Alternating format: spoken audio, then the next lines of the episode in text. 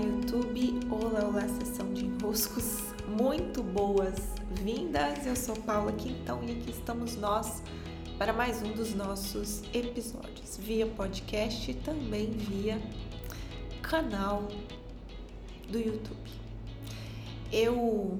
No conteúdo anterior, no episódio anterior, eu falei sobre as nossas 7 mazelas do ser, nossos 7 pecados capitais, não é?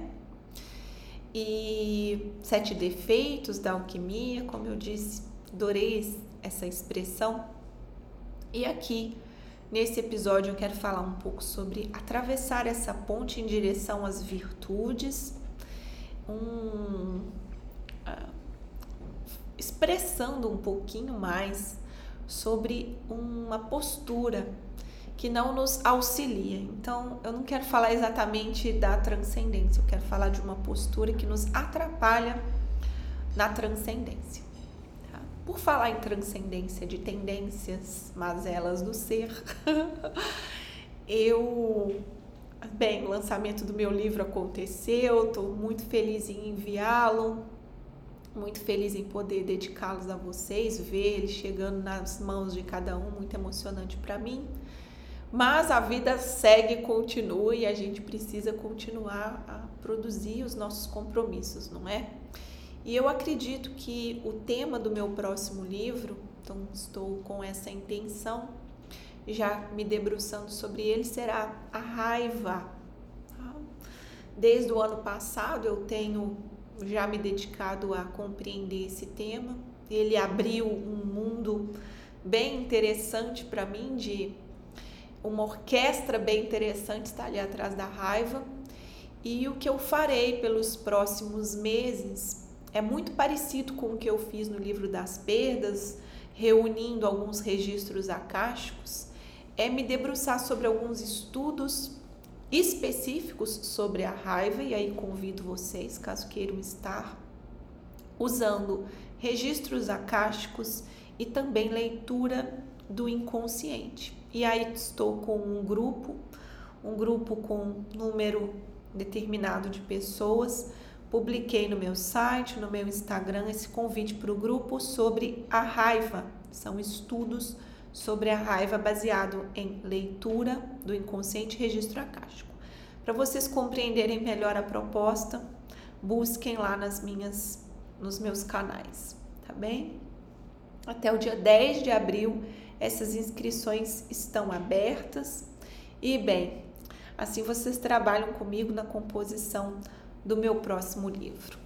E, bom, a raiva estando aqui, já vamos então dar como exemplo para compreendermos o caminho dessa travessia de uma ponte em que eu vou da mazela para a virtude, em que eu vou do defeito para a qualidade bem desenvolvida, entender o que tem ali no meio que pode nos atrapalhar. É esse o objetivo desse meu desenrosco aqui, tá? Existe uma postura que nós tendemos a desenvolver que é a seguinte: eu vejo em mim, por exemplo, a raiva. Aí eu olho para isso e falo, não, isso aqui não é bom. Ou eu vejo em mim qualquer uma daquelas mazelas que no último episódio passei de uma por uma. Né? Eu vejo, por exemplo, em mim a preguiça. Eu bato o olho ali, tem uma gula. Eu já olho um pouquinho mais ali, nossa, a avareza. Então, todas as 7 estão em nós, em alguma medida, em algum ângulo eu reconheço. Olha quem está aqui, a preguiça. Né? A preguiça, olha a preguiça aqui. O que nós, assim, tendemos a fazer? Tá? Quando nós encontramos um defeito, nós preferimos dizer assim, não, negar o defeito, nos envergonhar do defeito, achar feio, chato e bobo o defeito, não contar para ninguém porque nós temos vergonha do defeito. Eu tento afastar o defeito dos meus olhos. Eu tento afastar o mal que assola o meu ser dos meus olhos. Eu tento afastar a mazela dos meus olhos. Eu nego. Então, eu faço um movimento de tentativa de exclusão do defeito. Pelo menos aos meus olhos. E aí, nós podemos trazer aqui nosso amigo Jung para nos falar uma frase que eu adoro. Então, Jung, por favor, traga a sua frase maravilhosa que é: o que resiste, persiste. Ou podemos chamar o querido Bert Hellinger para nos relembrar a primeira lei sistêmica. O que pertence, pertence, não pode ser excluído.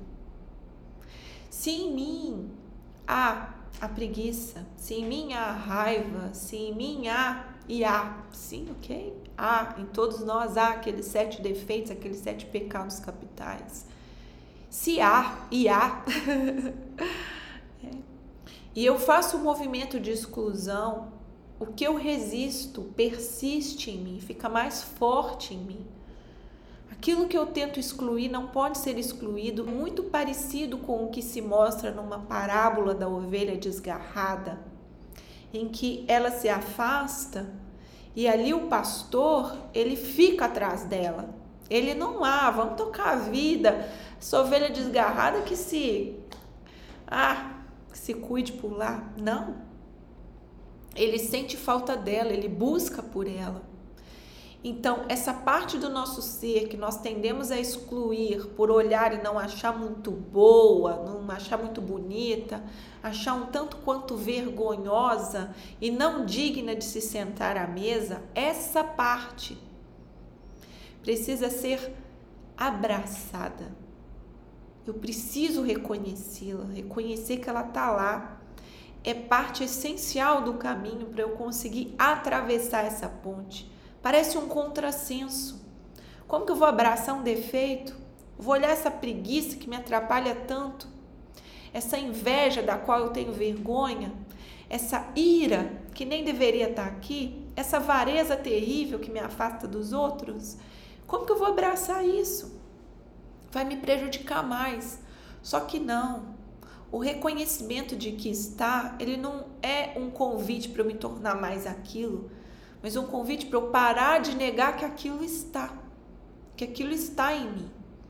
É diferente de eu me tornar totalmente 100% a preguiça, mas é eu reconhecer, olha, a preguiça está assim em mim, nesse momento, ela atua em mim, ela faz parte de mim, ela fica ali como parte. Então, eu tenho mais chances de conseguir atravessar esse caminho em que lá do outro lado eu vou encontrar a virtude. Por quê? Porque eu não vou ficar tão preso aqui na exclusão, porque a exclusão, eu resistindo, eu persisto. É como se o ímã ficasse maior uma vez que eu excluo. Quando eu trago para dentro, reconhecendo como parte, aquilo ganhou lugar, não precisa mais ficar chamando tanto a minha atenção. Aquela ovelha desgarrada agora está integrada ao rebanho, então ela ali dentro, ela interage melhor com as outras partes do que eu sabendo que ela está perdida e que eu tenho que ficar lá dando atenção para onde está essa parte que está perdida e desgarrada. Vamos de algum lugar interno compreender essa dinâmica para que possamos avançar então gradualmente na ampliação das nossas virtudes. Sim? Recebam meu grande abraço, beijos e até!